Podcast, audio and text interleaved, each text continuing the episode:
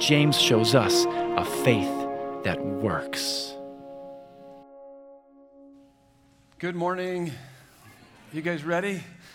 Ready for baptism? We'll do that in just a few moments. Uh, let's do a Bible study first. If you have your Bibles, you can turn to James chapter 3. We'll be looking at verses 13 through 18.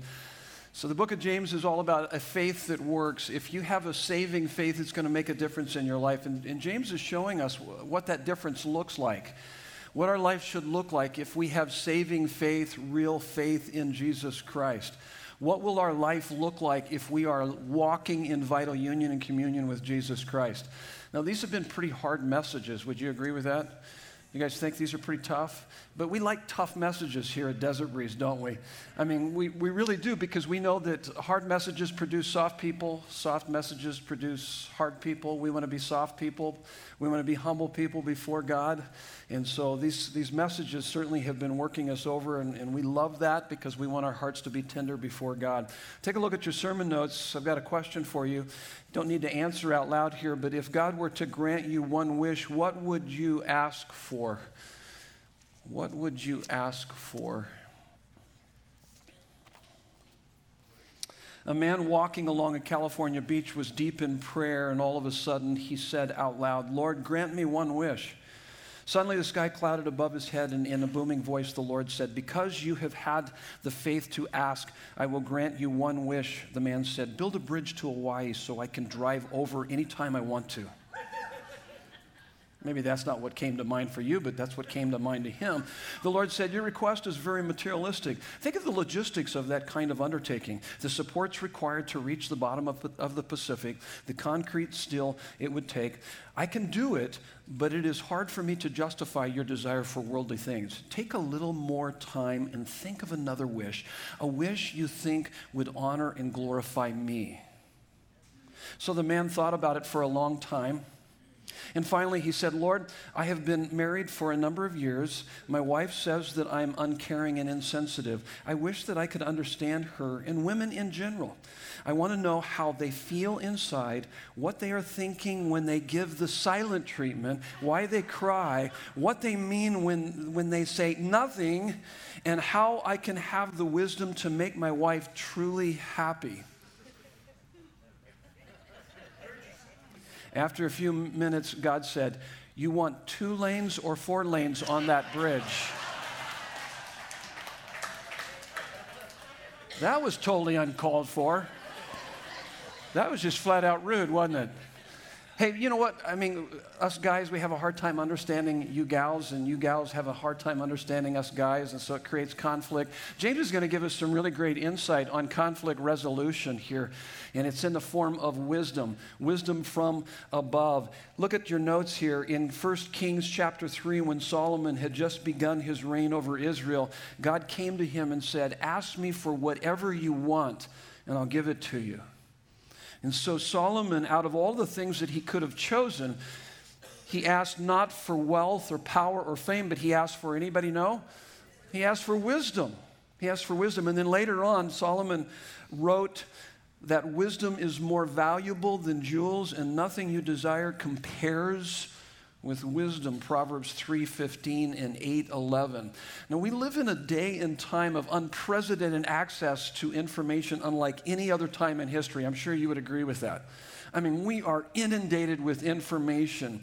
Though we are drowning in information yet we are dying of thirst for wisdom. We are desperate for wisdom. There's a major difference between knowing stuff having a lot of information and having wisdom, particularly in this area of having healthy, whole, and happy relationships. And so last weekend, we learned the seriousness and strength and the sanctification of our words. If you didn't hear that message, you need to go online and listen to it or get our, our DB app and listen to it. It's really an important message because it ties uh, with this one. But we looked at the seriousness, the strength, the sanctification of our words. Our words can bring death or life into a relationship by what we speak. So we can bring death or life. And in fact, reckless words pierce like a sword, but the tongue of the wise brings healing.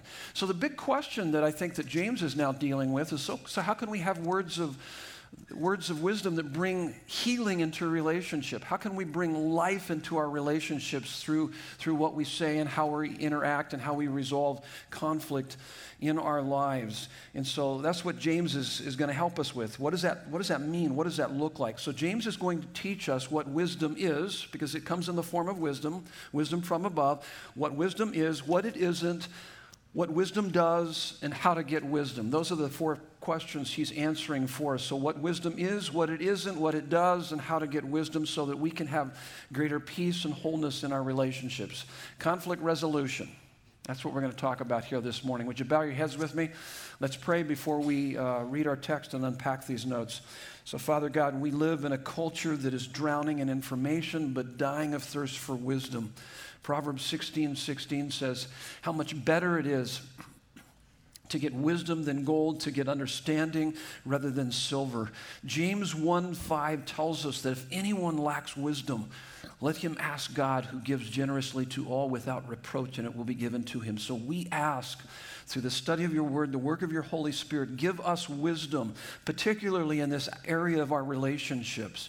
Teach us how to have greater peace, wholeness, and happiness in our relationships for your glory and our joy in Jesus' beautiful name. And everyone said, Amen. So let me read the text and uh, kind of bring you up to speed if you haven't been with us. Uh, this is James. He's kind of, once again, just showing us what our life should look like if indeed we have saving faith. In chapter one, we looked at trials. What should our life look like in the midst of trials and then temptations? And then as it relates to Scripture, uh, that we are not to just be hearers of God's word, but doers. Chapter two, we talked about mercy. Uh, specifically, no partiality, no racism, no uh, favoritism. That's what he talked about there. And then we moved to the second part of that chapter was faith. Faith without works is what? Is dead. And so we learned that. And then last weekend we talked about our words, the Im- impact of our words, the power of our words. And now he moves into this wisdom, conflict resolution, starting in verse 13 of chapter 3. Who is wise and understanding among you? By his good conduct, let him show his works in the meekness of wisdom. But if you have bitter jealousy and selfish ambition in your hearts, do not boast and be false to the truth. He's just saying, don't cover it up. It'll be obvious. This is not the wisdom that comes down from above, but earthly, unspiritual, demonic. For where jealousy and selfish ambition exist, there will be disorder in every vile practice. If you want to know why there's disorder in every vile practice in our culture, he tells us right there. For where jealousy and selfish ambition exist, you're going to have you will have disorder in every vile practice. Verse 17, but the wisdom from above is first pure, then peaceable, gentle, open to reason, full of mercy and good fruits, impartial and sincere, and a harvest of righteousness is shown in peace by those who make peace. This is the word of the Lord. So let's take a look at our notes here. So, what wisdom is, you can see that in verses 13 and 18. I've got those on your notes. I've underlined some key words, so we're going to unpack those. But let me reread verse 13 and 18. Who is wise and understanding among you? He's going to explain what does that mean? What does that look like? By his good conduct, let him show his works in meekness of wisdom. Verse 18 kind of gives us the, the fruit of that. He says that this kind of person will produce a harvest of righteousness, not just right relationship with God, but right re- relationship with others. And, and, and this is sown, it's seeds that are sown in peace by those who make peace. And so here's your fill in the blanks. Here's your first one what wisdom is it is an attractive lifestyle. It is an attractive lifestyle of self forgetfulness that produces peace in relationships. That's your, your one, two, three. I think you got three fill in the blanks there. So, what is wisdom? It is an attractive lifestyle of self forgetfulness that produces peace in relationships. This is what our life should look like if indeed we have a, a saving faith in Jesus Christ. I mean, not perfectly, but over time as we walk with Him. Now, let's unpack some of these key words that I underlined on your notes. So, you got, first of all, good conduct. So, who is wise and understanding among you? By his good conduct. That word good means literally beautiful or lovely. So he's just saying that your contract, conduct should be beautiful. There should be an attractiveness to how we respond and how we do life as, as believers in Jesus Christ. The word conduct is not just something that we do occasionally, but it's literally a lifestyle. He's just saying that our lifestyle should be beautiful and our lifestyle should be consistent with God's word. So, an attractive lifestyle, good conduct, beautiful, lovely lifestyle consistent with God's word. Psalm 19:7 says God's word makes wise the simple. 2 Timothy 3:16 and 17 says all scripture is God breathed and is profitable for teaching, rebuking, correcting and training in righteousness so that the person of God is fully equipped for every good work. It's just that's that is a great way to live your life is what he's saying. You live it according to God's word and it makes your life look attractive. It makes it look beautiful is what he's saying here. So it's an attractive lifestyle of self-forgetfulness. What in the world does that mean? Well, look at the word um, meekness. The word meekness, the Greek word literally is humility humility, and I call it self forgetfulness. It's also the same word that's used in the fruit of the Holy Spirit found in Galatians chapter 5, verses 22 and 23. You guys familiar with the fruit of the Spirit? Love, joy, peace, patience, kindness, goodness, faithfulness, gentleness, self control. Gentleness is that word, it's, it means humility. And so, humility. Now, what is humility? What is humility? Well, here's my definition. It's actually not my definition, but it's, I think it's the best definition. It's from C.S. Lewis, but I'm going to add to his definition. And he defines humility as humility is not thinking less of yourself, but thinking of yourself less. It's not thinking, it's not thinking less of yourself, but thinking of yourself less. You're not preoccupied with self. Why, why is that? Well, this is where I've added my part. Because your heart is captivated by God's beauty and glory. You're taken out of yourself. My son and daughter in law just came back from Switzerland. They visited the Swiss Alps and all of that. And they, were, they said that they were just, it, it was uh, breathtaking. And my son reminded me of a quote that I'd heard years ago, and I've even used it is that nobody goes to the Swiss Alps, nobody goes to the Grand Canyon to build their self esteem. You don't go there. You go there to be taken out of yourself. You're, you're, captivated by the beauty and the glory of what you see in the Swiss Alps or the, or the Grand Canyon. That's what God does to us when we encounter Him, when we walk with Him. It, it takes us it takes us out of ourselves. We don't, we don't become preoccupied with ourselves. Humility is not thinking less of yourself, but thinking of yourself less because your, your heart is captivated by God's beauty and glory. It is thinking of yourself less or looking at yourself less because inside you are supremely confident of your worth to God and He is taking care of all of your circumstances. You, you just rest in Him, you're trusting in Him. You see how much He values you, and you know that deep in your heart. And if, if you ever met a truly humble person, this is what they would look like. You wouldn't think him or her humble, but you would, you would see them as being unbelievably content and full of gratitude and incredibly interested in you. That would be a humble, humble person. See, people who love God with all of their heart are, are very contented people because they are, they are contented regardless of their circumstances because they always have what they most want, and that's God. They always have Him. And so there's a contentment, there's a humility, and they're taken out of themselves. They can think about others because of that. And, and so that leads to sown in peace by those who make peace. That's that next phrase. In other words, he's just saying, you'll be a peacemaker. And so it is an attractive lifestyle. So it's, it's a beautiful lifestyle of someone who's living consistent with God's word because they've encountered Christ, they know God. There's a self forgetfulness that produces peace in, in relationships. And, uh, and so they, they are peacemakers. What, what is peacemaking? Well, peacemaking is not conflict avoidance, nor is it conflict enjoyment, okay? Uh, we tend to fall to, into one of those extremes. We tend to want to confront everybody, or we don't want to confront anybody.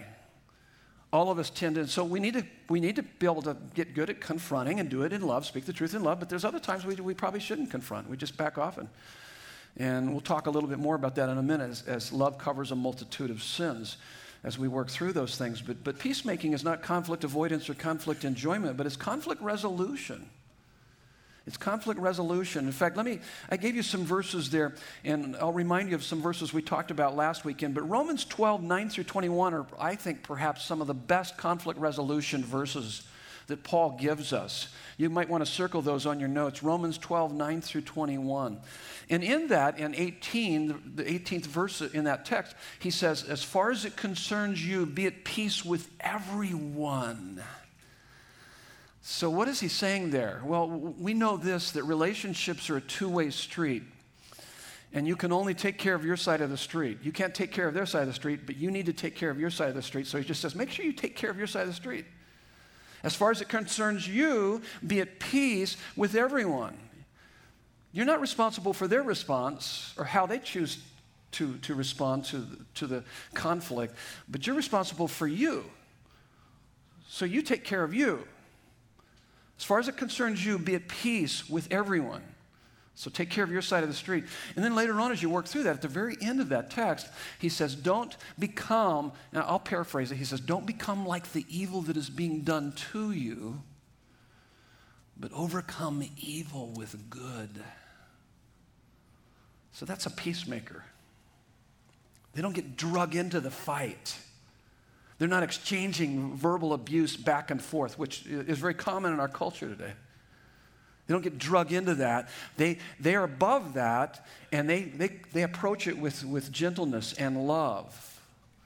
So don't become like the evil that is being done to you, but overcome evil with good. And that's uh, Romans 12, 9 through 21. It tells us in Proverbs 12, 18, reckless words pierce like a sword, but the tongue of the wise brings healing.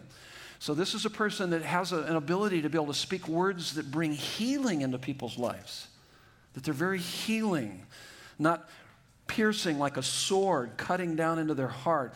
Uh, Proverbs 15:1 says, "A gentle answer turns away wrath; a harsh word stirs up anger."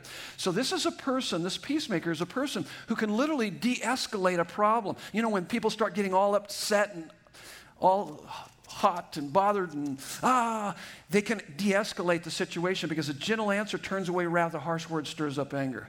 So they can kind of de escalate that. They can bring calmness to it. They can talk in such a way that brings people to really begin to think about what's going on here.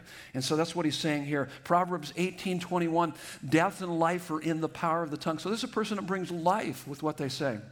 Now, now, what we're learning here is that wisdom is not about diplomas on the wall, but about a disposition in bringing peace, healthiness, wholeness, and happiness in relationships. If you want to go into more detail on any of these, we're going to be talking about more of this next weekend as it relates to conflict resolution. And, and Paul, uh, actually, James is going to help us to kind of cut to the chase and get to the heart of why we struggle. There's an inner turmoil that's going on in our own heart that creates turmoil within our relationships. And he's going to hit the nail on the head for us next week. We'll talk more about that. But if you want to go into more detail, you can go online uh, on our website or, or get our DB app. And uh, we did a teaching series back in February of 2016. It's called Relationships, a Mess Worth Making, where we go into more detail here. Or you could pick up Ken Sande's book on peacemakers. He's written a number of books that are really helpful. Ken Sande, S A N D E. And his website is really a great resource also. So that's what what, um, what wisdom is it is an attractive lifestyle of self forgetfulness that produces peace in relationships. Let's see what it isn't, because he, in verses, the next few verses here, 14 through 16, he shows us what it isn't, kind of the opposite of that, verse 14. But if you have bitter jealousy and selfish ambition in your hearts, do not boast and be false to, to the truth. This is not the wisdom that comes down from above, but is earthly, unspiritual, demonic. So he's kind of giving you the origin of that. For where jealousy and selfish ambition exist, there will be disorder in every vile practice. Here's your fill in the blanks. So it isn't an it isn't an unattractive lifestyle of self-absorption that produces combat in relationships. As opposed to producing peace, it produces combat or chaos in relationships. Now, there's a number of words that I underlined in those verses there in verses 14 through 16 that help us to, uh, to understand that. For instance, the word bitter jealousy. So he's just saying, but if you have bitter jealousy, what is bitter jealousy? Bitter jealousy is basically loving anything more than you love God, and you can't live without it, and, and others have it. And because other ha- others have it and you don't have it, it creates a bitter jealousy within you. So it's loving anything more than you love God, and you can't live without it. You're saying to yourself over and over again, if I have that, my life has meaning, hope, and purpose, and it's a, it's a created thing as opposed to the creator, and it creates this bitter jealousy. And of course, it also will create within us selfish ambition. Selfish ambition is a self absorption that makes everything a means to an end. So if I'm saying about something that's a created thing, it can be a relationship, a bank account, can be any number of things, that I need that to make my life have meaning, and others have it and I don't, and it creates this uh, bitter jealousy and this selfish ambition, then people, my job, any number of things become a means to an end to get that. You can see how that works in our lives, and nothing will make you more miserable and unattractive than obsessive concentration on your needs, your desires, your ego, your record. But that's our culture. In fact, it's called expressive individualism, and it's even applauded in our culture. And it's, the Bible is saying that this isn't wisdom from above. This is wisdom that comes that's, that's very, very much a part of this. It's earthly, unspiritual, and demonic. And in expressive individualism, it, it goes something like this Life is all about you. So follow your heart, be true to yourself, don't let anyone get in the way of your dreams and desires. You're the master of your fate, the captain of your soul. It's called expressive individualism. It's taught it's, it's part of our culture, American culture, and it's taught in many American churches these days. And it's suicidal. It's suicidal. Now, why, why would I say that it, it's suicidal? Because look what he says. This is the origin. It's earthly, it's temporal versus e- eternal. It has no thought about eternity. It's all about me right now. In fact, the word secularism, when you talk about a secular culture, it means nowism. I'm living for now, not even giving any thought towards tomorrow or 10 years or 20 years from now, or even, even for eternity. Even for eternity. Oh, do I need to tell you, eventually, one of these days, you're going to die? You're not coming back here. You never will. And eternity is a long, long time. That's an understatement. You're dying. You're going to die. And we tend to live in a culture where we make a lot about now.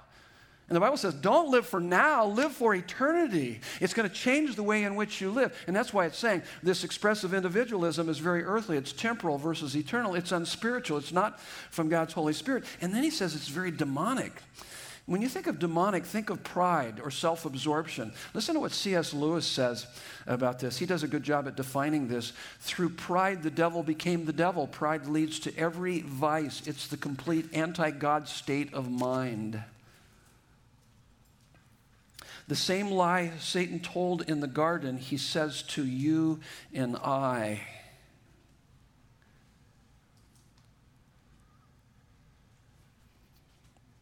If you obey God, you're not going to be happy. Yeah, yeah. He created the heavens and the earth, but you're a whole lot smarter than Him. You can find happiness apart from Him.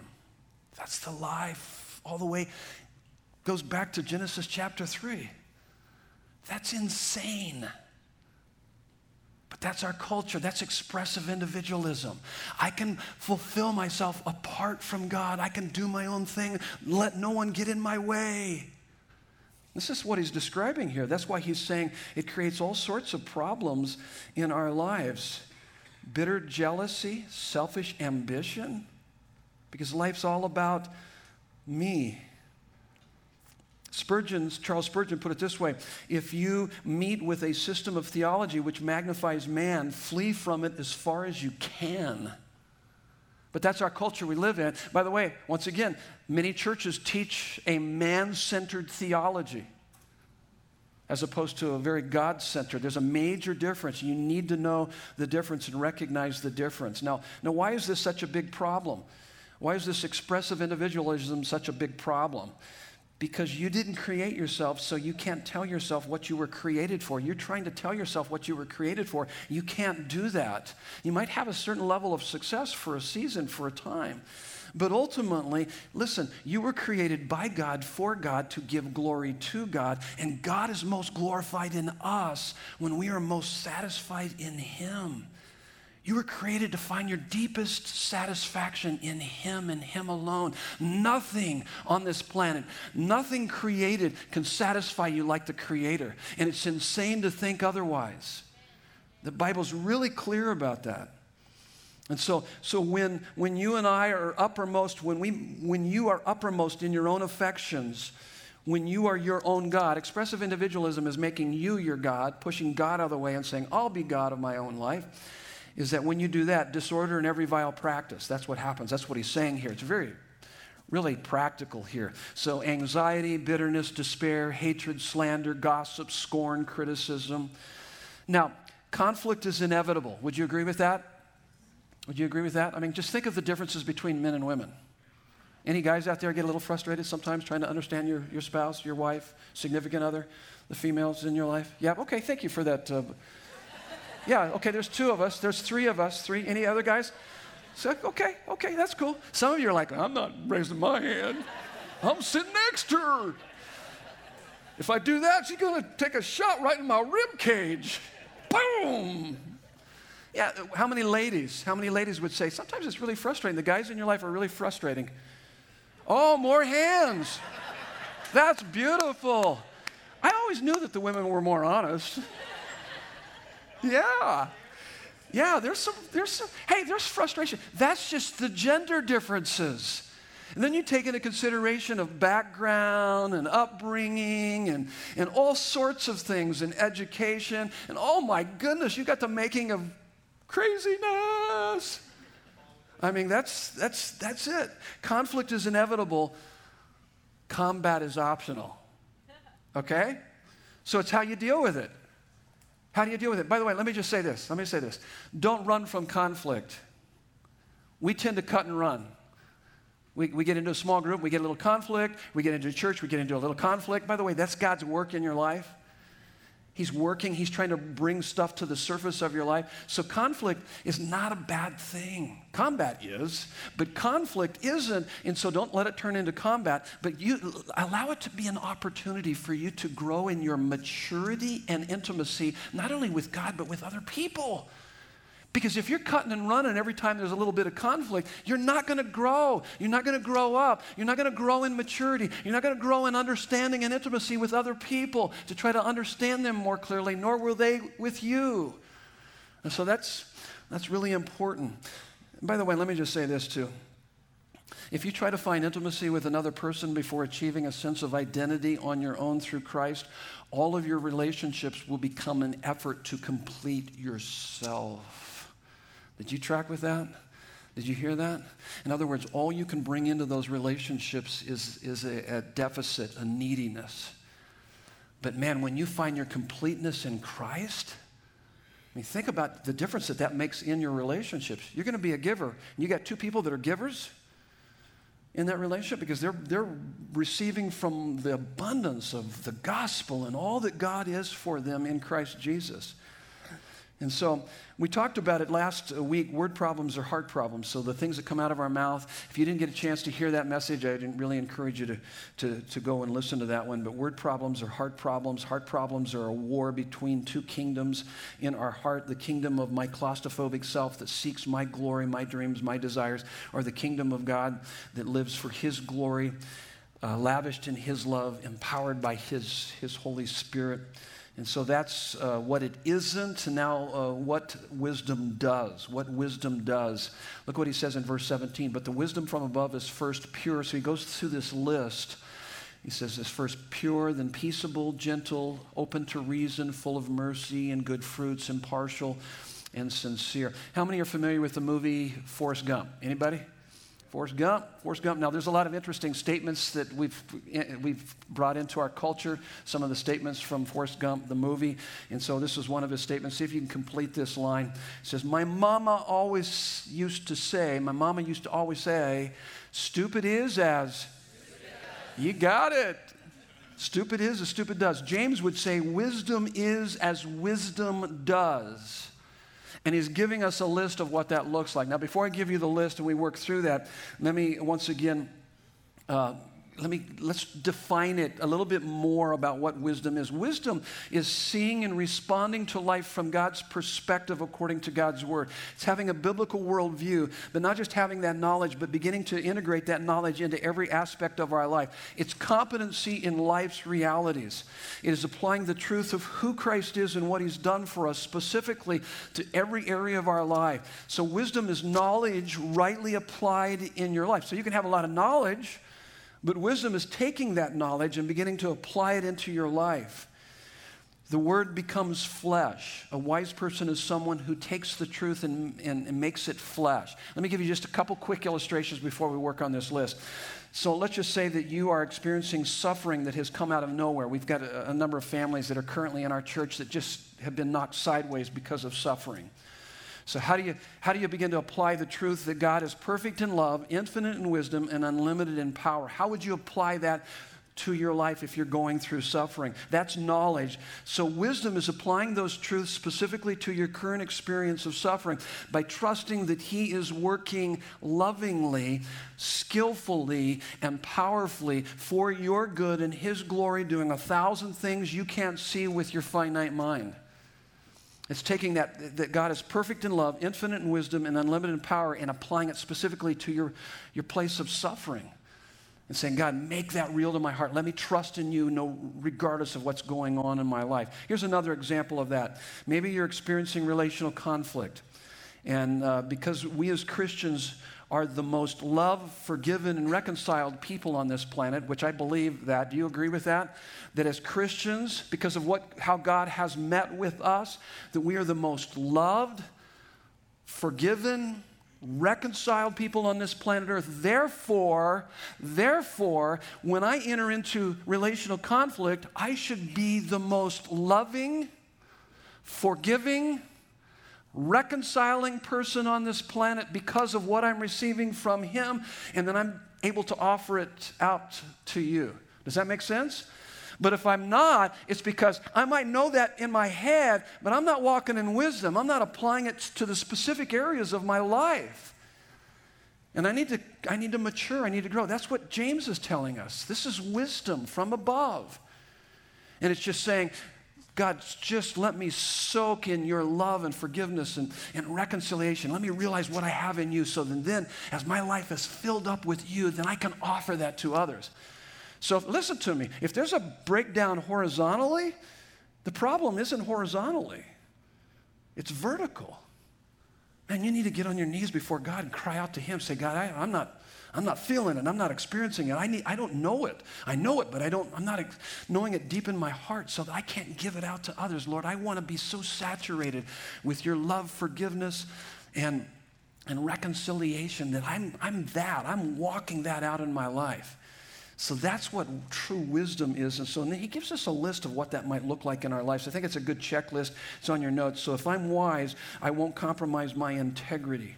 So wisdom is as wisdom does. He uses the word pure there. That's what that word pure means. I'm not going to lie, cheat, manipulate, pretend, play, act, or, or do any sort of game playing. I will be responsible, dependable, confidential, a person of my word. So, so why is integrity so important to relationships? Well, it's because you're not going to trust a person. If you don't trust a person, you're not going to get close to them. Would you agree with that?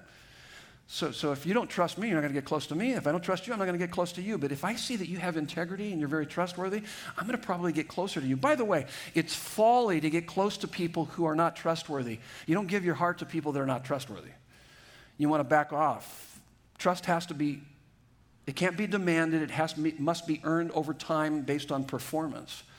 And so when someone is, uh, becomes trustworthy, I mean, I see this happen all the time in relationships with young people. They get into relationships, before long, they're getting too close, and they get, begin to give their heart to someone who is not worthy of their trust because they haven't earned it over time. So integrity is really important to relationships. And we can get closer to someone when we see that integrity. And so I won't compromise my integrity because integrity produces trust, and trust leads to greater levels of intimacy. Here's the next one I won't antagonize your anger. I'm just not going around picking fights with everybody. And sometimes you, you get people in your small group. Sometimes people in your family are like that. Every time you get around them, they want to pick a fight with you. They want to talk about politics, or they want to talk about this, or they want to talk about that. Any number of things. He, he uses the word peaceable, so I won't antagonize your anger. So if I'm wise, I'll avoid. So let me go through my list of what that might look like. I'll, I'll avoid comparing. How about this one? You're just like your mom. That's not a good one. That's comparing. How about condemning? Can't you do anything right? Or contradicting, that irritating habit that couples have when they correct each other's stories. Know what I'm talking about? It's like, it wasn't 10 days, it was 12 days. It's like, it doesn't matter. Okay? So that creates, that's antagonizing someone's anger. Or condescending, they treat you like a child. Have you ever had someone speak down to you? That's horrible. In fact, that, I, I've had people do that and I've told them, don't. So don't talk to me like that, please. I'll treat you as an adult, you treat me as an adult, and we'll get along really well. And that's, that's healthy. That's just healthy, good communication. When someone's condescending, I feel like you're being very condescending to me. So that's just really healthy as, uh, you know, so you don't treat them like a child or complaining. They're always complaining about everything. It just drives on you after a while. Or they're controlling. They try to micromanage you. Do you guys like micromanagers? Can you imagine being married to a spouse that's a micromanager? No. That would be horrible. That's, that's absolutely horrible. So I won't antagonize your anger. So I won't compromise my integrity. I won't antagonize your anger. I won't minimize your feelings. This is a big one. This is the word gentle in that list. And there's two mistakes we fall prey to when we minimize people's feelings. We invalidate or we catapult over their feelings. So we invalidate by this. If I don't feel the way you feel, then your feelings must be illogical or irrational. And so this is how we do it. You shouldn't feel that way. We tell people, you shouldn't feel that way. Or, I know why you feel that way you shouldn't use any of those uh, phrases, those statements. You, it should be like this Man, I'm sorry you feel so bad about this. I'm heartbroken that you feel so bad.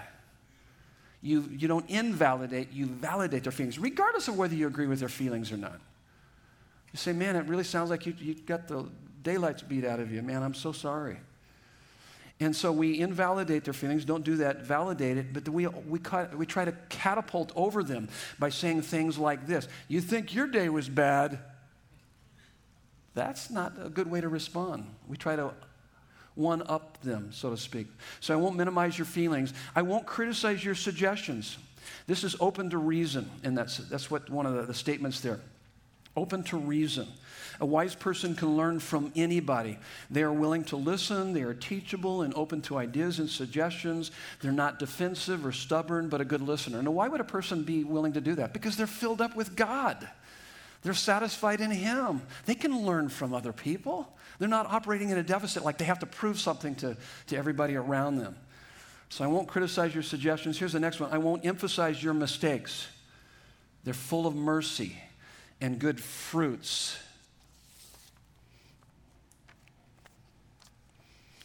On their honeymoon, Eric took Louise by the hand and said, Now that we're married, dear, I hope you won't mind if I mention a few little defects that I've noticed about you. That's not a good idea, would you agree? It's not a good, good timing either. It's like, what in the world? Not at all, Louise replied sweetly. It was those little defects that kept me from getting a better husband.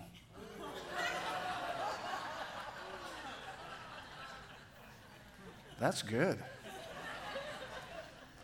It's like, you want me to list your defects? We'll go, we'll go back and forth with defects here. Uh, let's not do that. Time out. I'm sorry. So, love covers what? Multitude of sins, 1 Peter 4 8. True love forgives the most but condones the least. So when you cover over a multitude of sins, it doesn't mean that you enable someone to hurt you or abuse you, okay? That's not what it's saying here. But there are some things that you just you just overlook. I think that's my wife's favorite verse. Love covers a multitude of sins. That really bothers me that it's her favorite verse. what are you implying? He's got a lot of sins for me to cover. She confronts me too, and I appreciate that. But true love forgives the most but condones the least. forgives the most but condones the least. I won't emphasize your mistakes here. I won't disguise my own weaknesses either, impartial and sincere. So a wise person is open and honest about their, their questions, their doubts, their fears, their failures. There's no spinning, blame shifting, or excuse making. So let me, let me just talk about excuse making just for a moment. It's not your job, it's not your bratty teenagers, it's not your neighbors that make you feel and behave the way you feel and behave. You know that, don't you? I've talked about that plenty. Well, I'm just angry. Why are you angry? Well, if, if we just need to move from here because our neighbors, they're just such a pain. No, no, no, no, no, no. Wait, wait, wait, wait, wait. It's not your neighbors, it's not any circumstances of your life. I hate to tell you this. You've heard me talk about this. James helped us with this at the very beginning of this series it's not what happens to you, your circumstances, but what happens in you, your character that either makes you or breaks you in life, okay? And so the first thing of really maturing and growing up is to recognize wait, wait, wait, wait. It doesn't matter how mean the boss is, there's certain ways that I need to learn how to respond. And God, I know you're growing me up in this.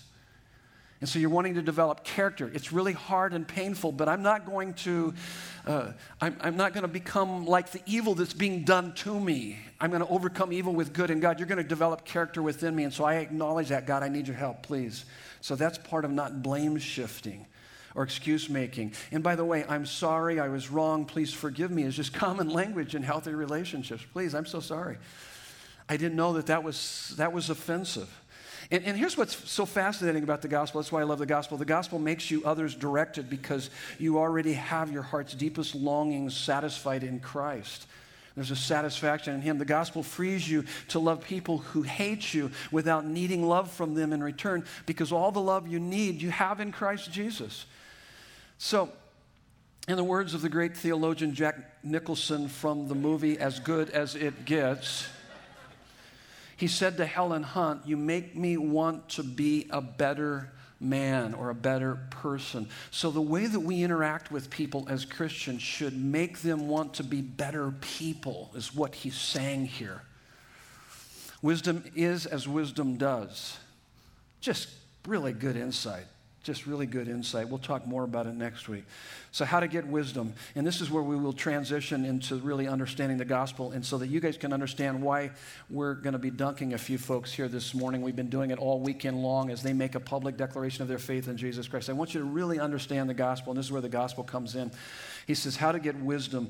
And he talks about that this one kind of wisdom, that, that earthly, uh, demonic, is not from above. It's, uh, he, in fact, verse 15 says, This is not the wisdom that comes from above, alluding to that there is one that comes from above. Verse 17, but the wisdom from above. What is the wisdom from above? Colossians 2 3. In Christ are hidden all the treasures of wisdom and knowledge. True wisdom comes from Jesus comes from Christ Jesus. So how can we have this wisdom? Proverbs 9:10 Proverbs 9:10 it says the fear of the Lord is the beginning of wisdom and knowledge of the Holy One is insight. So here's your fill in the blank. So the fear of the Lord is a joyful awe and wonder of the beauty and the glory and glory of who Christ is and what he has done for us that ruins us for anything else. So the fear of the Lord is the beginning of wisdom. You're not even entering into the doorway of wisdom until you come to this place of the fear of the Lord. So what is the fear of the Lord? That, that kind of freaks people out oftentimes, but it's a, it's a joyful awe and wonder of the beauty and the glory of who Christ is and what he has done for us that ruins us for anything else. Who is Christ? The second member of the triune God who became flesh, was crucified for our sins, rose from the grave, ascended to heaven, and is returning to judge the world. What has he done? Jesus is at the heart of what is known as the gospel. Now, listen to me. If the gospel isn't the most amazing thing you've ever heard, then you haven't heard it. Because it will blow you away when you begin to understand it and it gets a hold of your heart. And I hope that you really hear it as I help you to see what the gospel is. Romans 3:23 it says for all have sinned and fall short of the glory of God. The Bible puts us all on the kind of the, the ground before the cross. The playing field is level. We're all in the same category. We're all in the same boat. For all have sinned and fall short of the glory of God. It means that we've lived for our glory, not for his glory, and that has separated us from God. For all have sinned and fall short of the glory of God. And the wages of sin of sin, Romans 6:23, the wages of sin is death, separation from God, headed for an eternal separation from God. But it doesn't stop there. In Romans 6:23 it says for the wages of sin is death, but the gift of God is eternal life through Jesus Christ our Lord. Now this is what separates Christianity from every other major cult and religion of our world today. Every other major cult and religion of our world today is is about is about earning or achieving. It's a list of rules, and you've got to hit the list. And if you do the list, then the good are in and the bad are out. But you can't earn it or achieve it in Christianity. You can only embrace it and receive it by grace through faith in Christ because it's a gift. You don't earn a gift, you just either accept it or reject it. But it's a gift from it is so all have sinned and fall short of the glory of God. The wages of sin is death, but the gift of God is eternal life through Jesus Christ our Lord.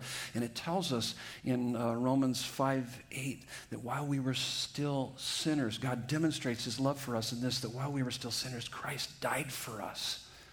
He died for his enemies, you and I, to make us his family. That's the gospel message. And so the gospel is not good advice at what you must do to be right with God. That's every other belief system in our culture today. It is not good advice of what you must do to be right with God. It is good news about what God has done to make us right with Him. It's done through Jesus Christ. And I put my faith in Him and I receive His record. He receives my messed up record and He died on the cross for me. And so I receive his perfect record and I can stand before God perfect and complete in him being reconciled to Him. So the gospel is the good news that God has reconciled us to Himself by sending His Son to die in our place for our sins, and all who repent and believe have everlasting life. Oh my goodness, it's a gift. It's a gift, and by grace through faith in Him, you enter into it. And this eternal life, I don't even have time to even talk about that. It's more than just a quantity of life, it's a quality of life, of, of meaning, hope, and happiness that all of the success in this world cannot give to you, and all the suffering in this world can't take from you. It's out of this world what He offers us. Yes. Thank you for that sound effect, sir. I mean, it's just, it's absolutely amazing. Absolutely amazing. Okay. Let me keep going here. So, so the cross is the greatest act of wisdom and peacemaking of all of history. It reveals that God is both just and loving at the same time. In his justice, he passed the required sentence of death on our sin, and then in his love, he took that punishment himself in our place for our sins. Romans 10 9 and 10. If you confess with your mouth that Jesus is Lord and believe in your heart that God raised him from the dead, you will be saved. For with the heart one believes and is justified, and with the mouth one confesses and is saved. And those that are getting baptized here this weekend, we baptized some last night, the first service, and now we'll be baptizing in just a few moments here, this last service here of our, of our morning time. And, and that's what they're doing. They're making a public declaration of their faith in Christ that they're identifying with the substitutionary death, burial, and resurrection of Christ, substitutionary atonement. As they're getting into the water, they're saying, What he did, he did for me. And I'm receiving that fully and I'm making that public. Here's the last statement of your notes. Last statement Wisdom Wisdom is not a technique to be mastered, but a relationship to be enjoyed and celebrated as you daily grow in the grace and the knowledge of your Lord and Savior Jesus Christ. So, Jesus was the wisest man who ever walked the planet. The key to, to being like Jesus is being with Jesus, because the more you are with Jesus, the more you become like him you become like Jesus. Would you bow your heads with me? Let's just take a moment. I'm going to give you an opportunity. If you've never made a confession of faith, this would be a great, great time to, to, to give your life to Jesus. to commit your life to Him. And so we'll give you a moment just to do that. And uh, you'll see more clearly what those that are making this public declaration here this morning in the water are doing. So, God, we, we love you. We worship you. In Christ are hidden all the treasures of wisdom and knowledge. The cross is the greatest act of wisdom and peacemaking in all of history. That through the cross, you have reconciled us to yourself. And so, by grace, through faith in Christ, we are set free from the penalty and the power of sin. And one of these days, we will be set free from the very presence of sin with you for all eternity. And so, if you've never made a confession of faith, this is what it would be like. It's, let me kind of walk you through what we would call here at Desert Breeze the ABCs of, of confessing Christ as Savior. The A re- represents our acknowledgement of sin. It starts there. You acknowledge that your sin separates you from God. Your sin separates you from God. All have sinned and fall short of the glory of God. And, and, you, you recognize it's not the good are in, the bad are out, it's the humble are in, the proud are out. It's recognizing and, and humbling yourself before God, acknowledging acknowledging your sinfulness. The B is believing that Christ died in your place for your sins. And then C is confessing Him, His Savior and Lord, giving your life to Him. And so, God, I pray that those maybe for the first time here this morning are doing that. I pray that you'd seal the deal in their heart